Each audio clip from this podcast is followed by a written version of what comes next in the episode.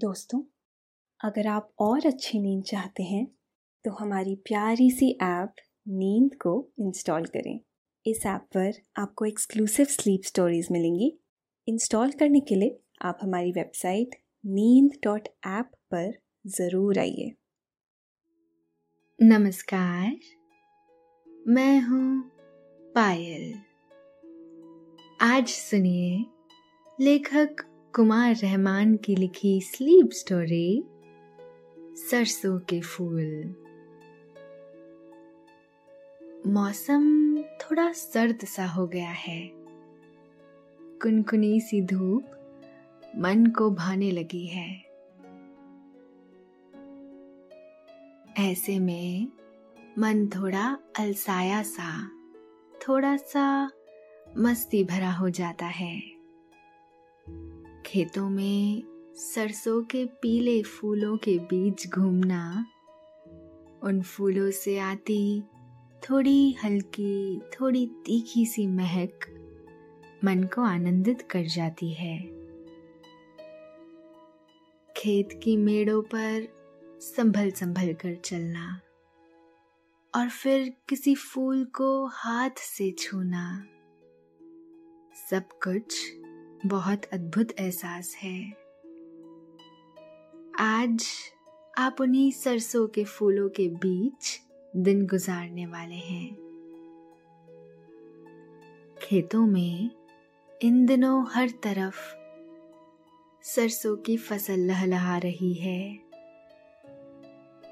पीले फूलों से भरी इस फसल में अभी बीज नहीं आए हैं, बस अभी फूल ही खिले हुए हैं।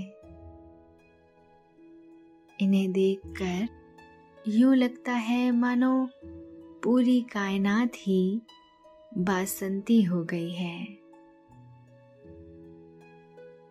जहां भी नजर जाती है, हर तरफ पीले पीले फूल हवा के शीतल झोंकों के बीच शान से खड़े झूम रहे हैं। ये फूल बहुत आकर्षक है।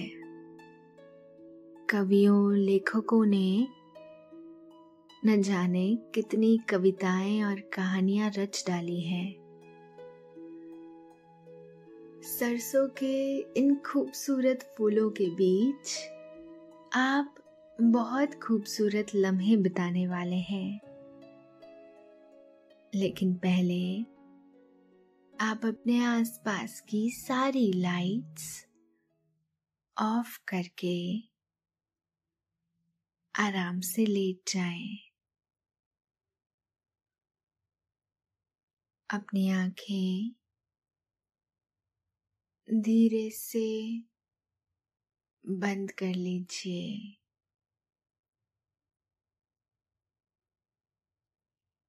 अब थोड़ा सा अपने शरीर को आराम दीजिए। थोड़ा और आराम।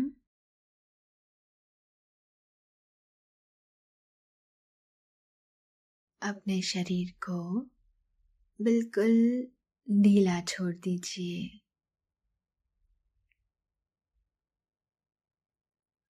कोई टेंशन नहीं, कोई तनाव नहीं।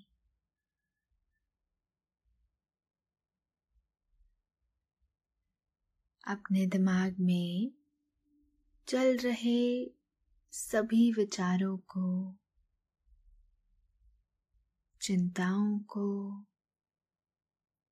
त्याग दें।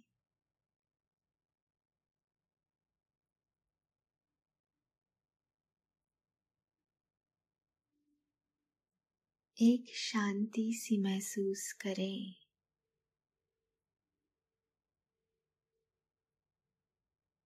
सभी नेगेटिव, पॉजिटिव विचारों को धीरे धीरे निकाल दें। हाथों को सीधा करके अपनी कमर के साइड में रख लीजिए।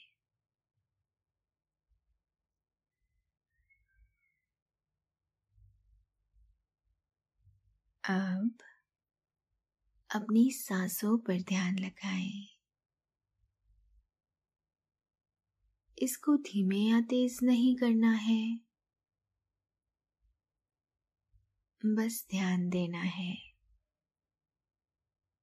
कि कैसे वो आपके नाक, गले में होते हुए फेफड़ों में आ रही है।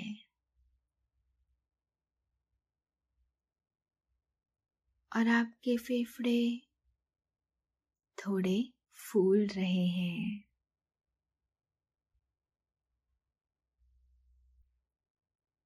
और कैसे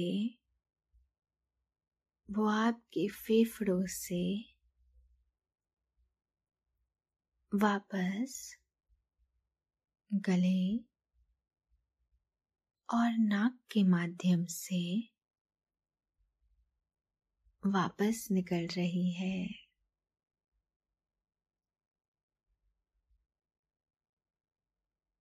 आपके फेफड़े थोड़े सिकुड़ रहे हैं।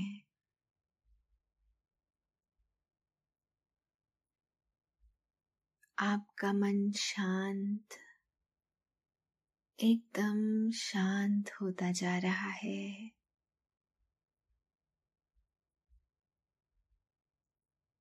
आप अच्छा महसूस कर रहे हैं।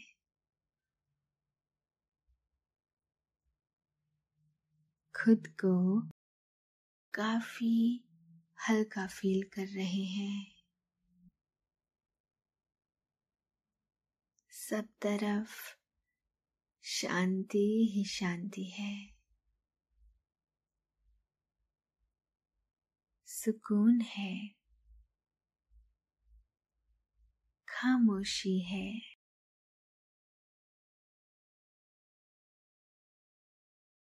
सर्दी थोड़ी बढ़ गई है, अब हवा भी मजा नहीं देती, बल्कि सर्दी का एहसास बढ़ा देती है। धूप की तपीश भी कम हो गई है।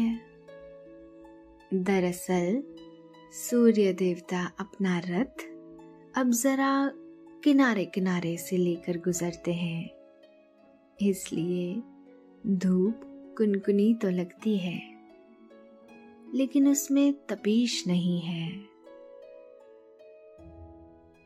शहर से दूर ये मौसम गांव में बड़ा सुहाना लगता है। खुले खुले माहौल में हर तरफ धूप छिटकी रहती है। कहीं भी बैठ जाइए, बिना जतन किए धूप मिल जाएगी। पता नहीं क्यों गांव में सर्दी की धूप कुछ ज्यादा पीली पीली से नजर आती है। शायद ये पीलापन पूरे गांव में ही नजर आता है। बस आपको जरा खेतों की तरफ जाने की जरूरत है। हर तरफ सरसों के पीले पीले फूल खिले हुए मिल जाएंगे।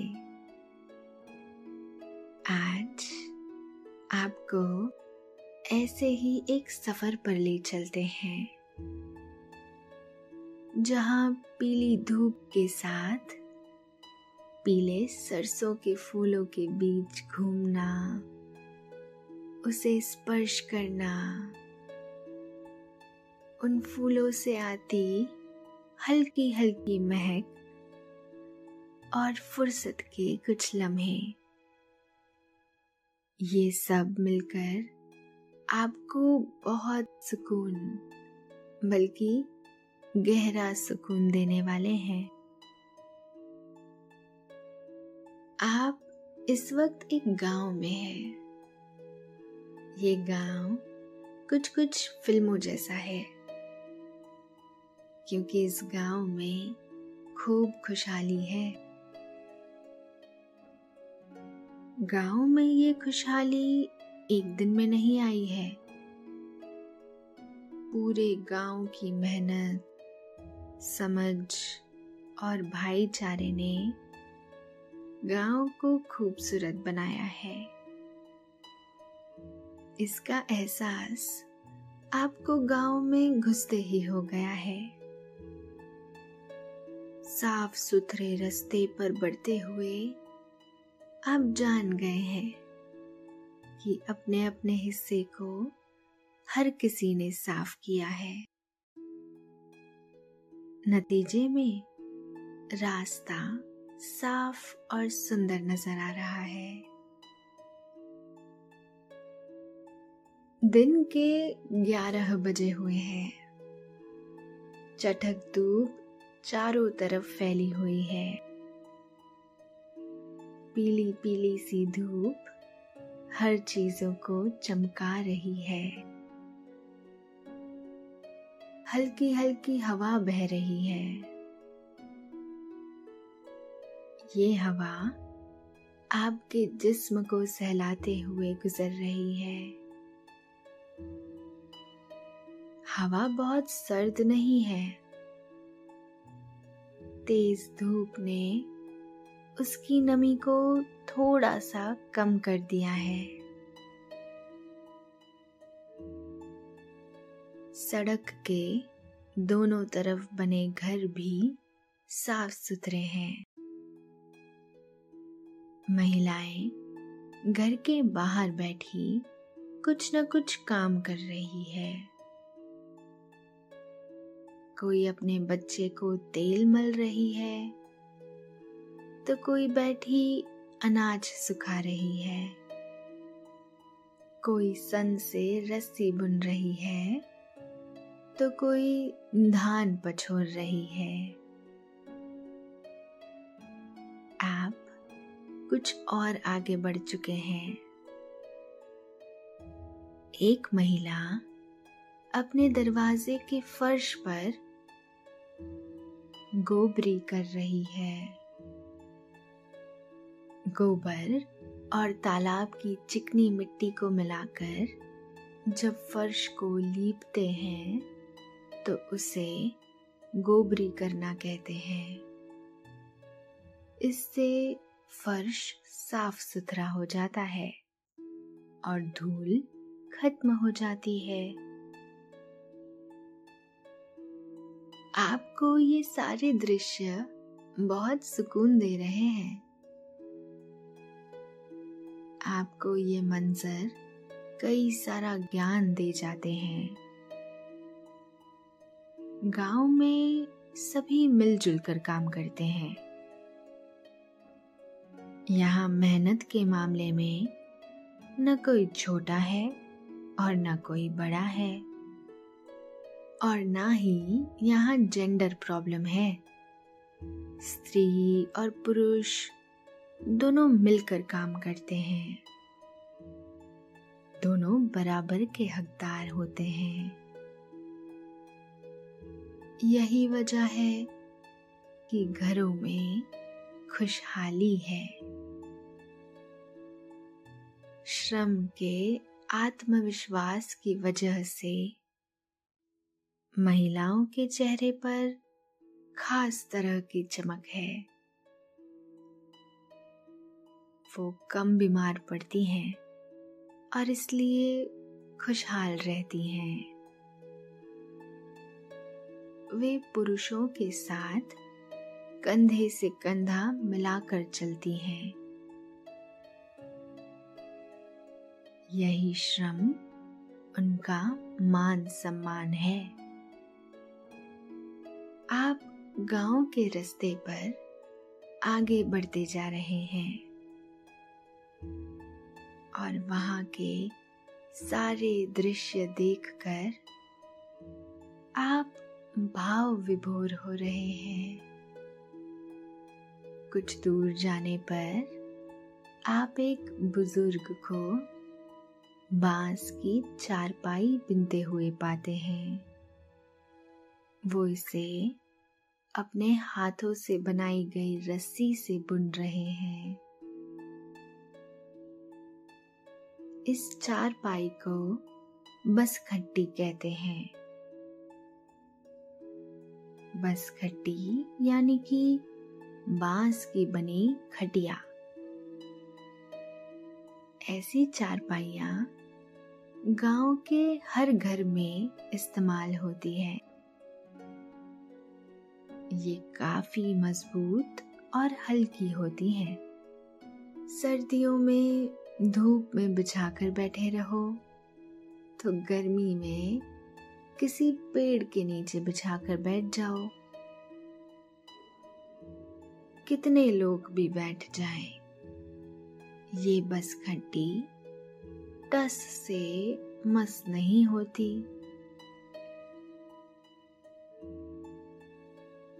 तभी पीछे से आते हुए शोर से आप ठहर जाते हैं। कुछ दूरी पर एक बैलगाड़ी चली आ रही है। उसमें दो बैल जुते हुए हैं और एक किसान उसके आगे के हिस्से पर सवार है। बच्चे उस बैलगाड़ी पर पीछे से सवार हो रहे हैं। किसान घुड़की देता है कि चलो उतरो, गाड़ी उलार हो जाएगी। गांव में बैलगाड़ी के बैलेंस के बिगड़ने को कहते हैं कि गाड़ी उलार हो गई है। ये देशज शब्द है। इसकी अपनी ही मिठास है।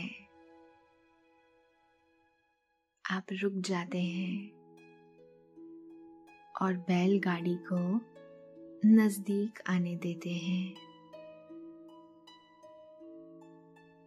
जब वो करीब आ जाती है तो आप किसान से कहते हैं, बाबा मैं भी इस बैलगाड़ी पर बैठना चाहता हूँ।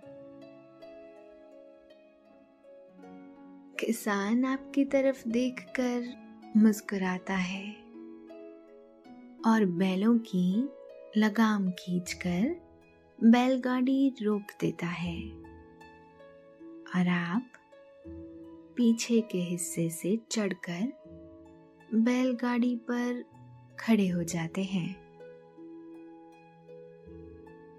किसान पन्हा फटकारता है और बैल चल पड़ते हैं। पन्हा किसान के हाथ में बांस की एक डंडी को कहते हैं। उसके आगे के हिस्से में एक मोटी सी रस्सी बांधी होती है। किसान इसका डर दिखाकर बैलों को काबू में करता है। किसान बैलों को समझाते डांटते आगे बढ़ा रहा है।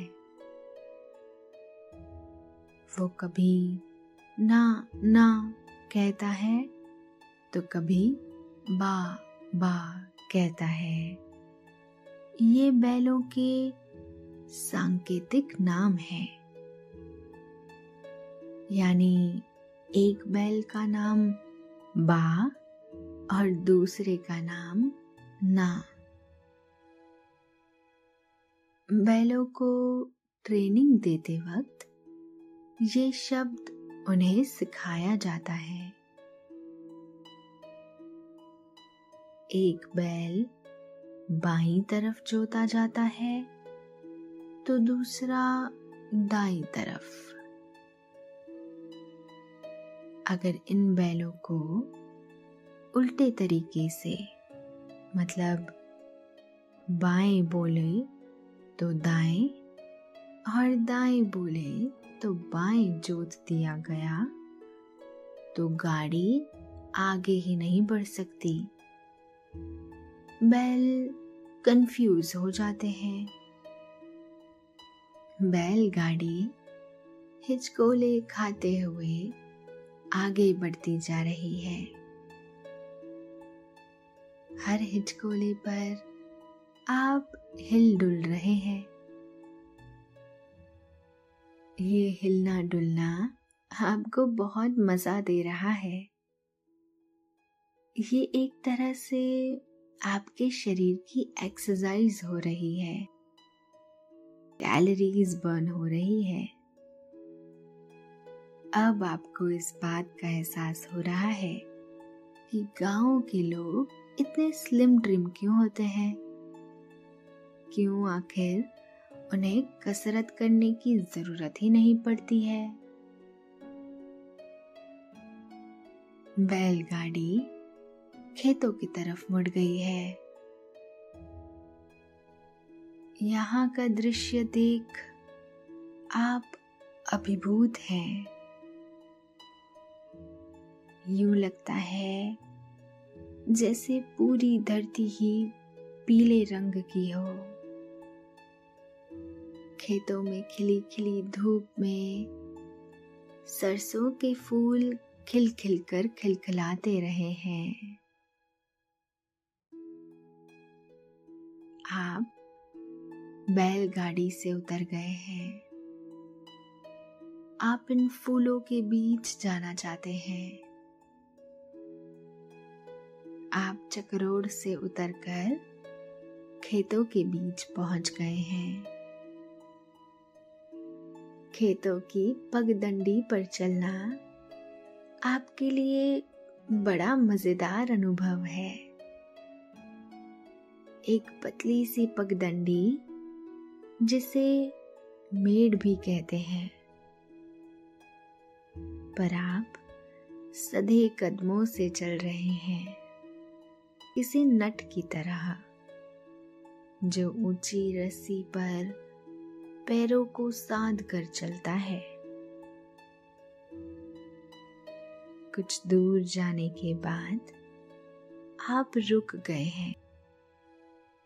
अब आप अपने चारों तरफ निहार रहे हैं। जहां तक नजर जाती है बस हर तरफ पीला ही पीला नजर आ रहा है, मानो पूरी धरती ही बासंती हो गई हो। सरसों के फूल से आसपास का पूरा इलाका खूबसूरत नजर आ रहा है।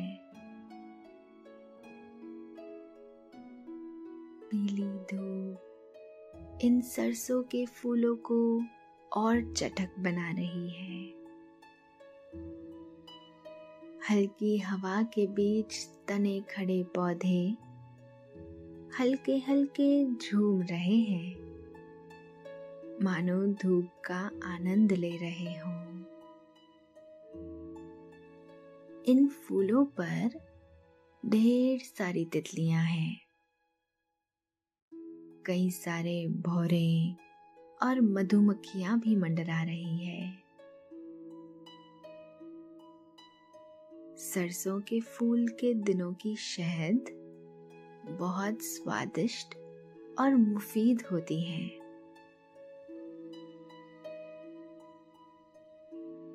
ये मधुमक्खियां हजारों चक्कर लगाकर शहद जमा करती हैं।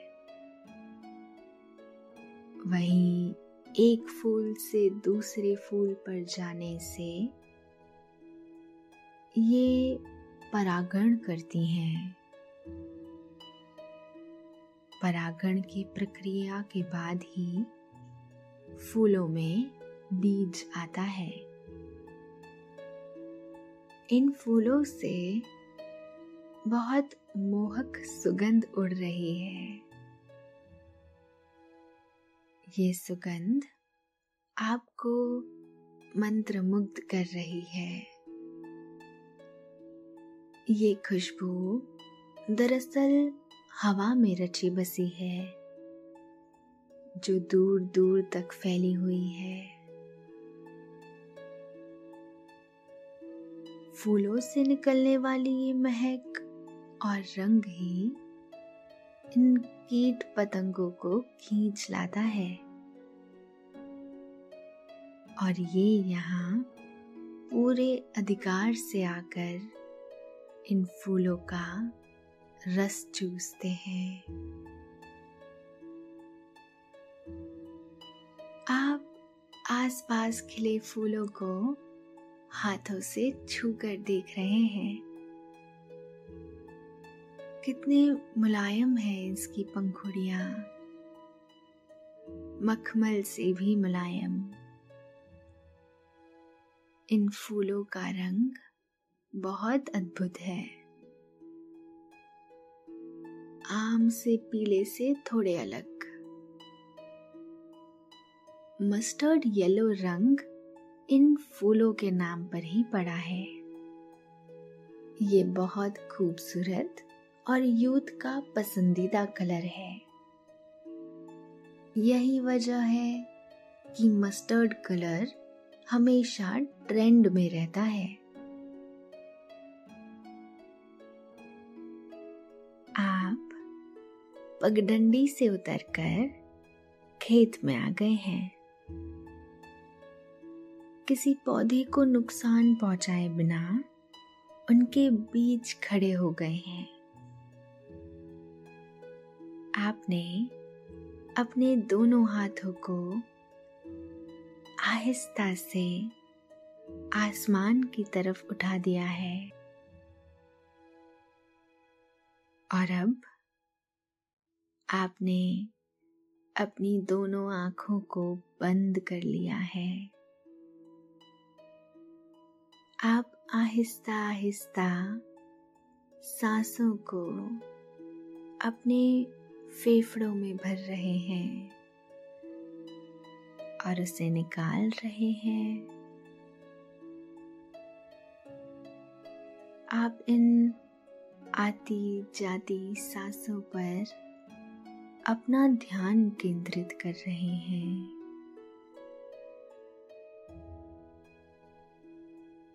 आपका मन एकदम शांत हो गया है।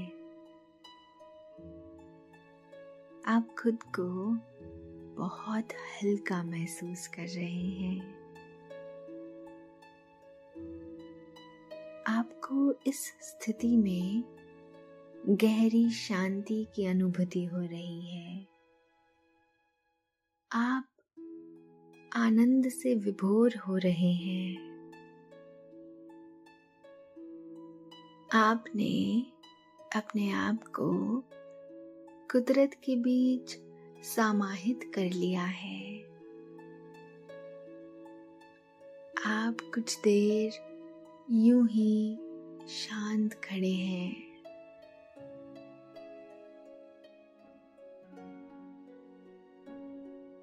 अब आपने धीरे धीरे अपनी आंखें खोल दी हैं।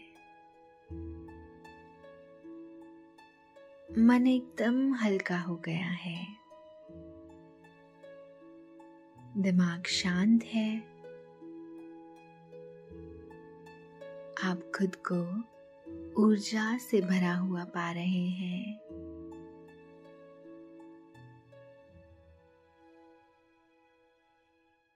आप खेत से निकलकर फिर से पगडंडी पर आ गए हैं और आप बहुत आराम से धीरे धीरे सरसों के इन खेतों के बीच घूम रहे हैं। आप घूमते हुए चकरोड़ से काफी दूर चले आए हैं।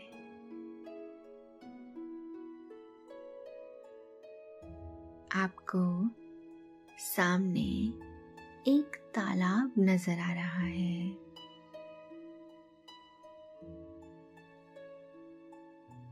आप वहां पहुंचकर एक गिरे हुए पेड़ के मोटे से तने पर बैठ गए हैं। तालाब में ढेर सारे कमल खिले हुए हैं। किनारे कुछ जलीय पंछी बैठे हुए हैं जो आपको देखकर उड़ गए हैं और दूसरे छोर पर फिर उतर आए हैं।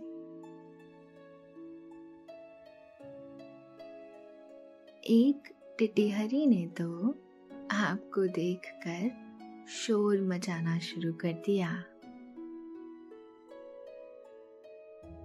वो आसमान पर मंडरा रही है और बोले जा रही है।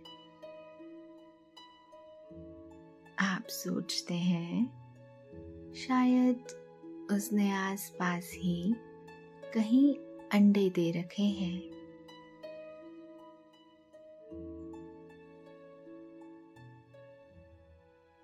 तालाब के किनारे घास उगी हुई है।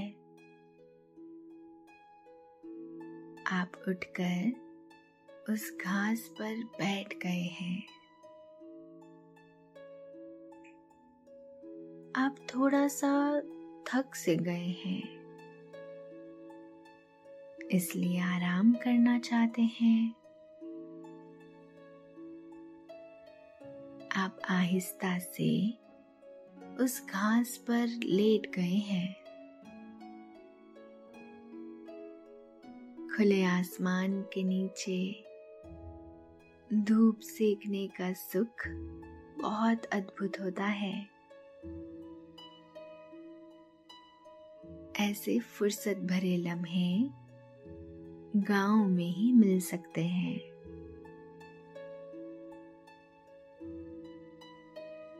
आपने अपनी आंखें बंद कर ली हैं।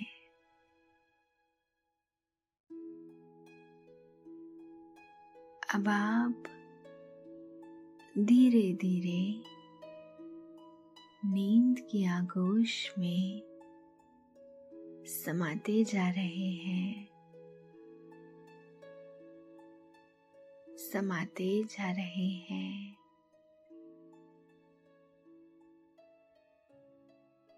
शुभ रात्रि।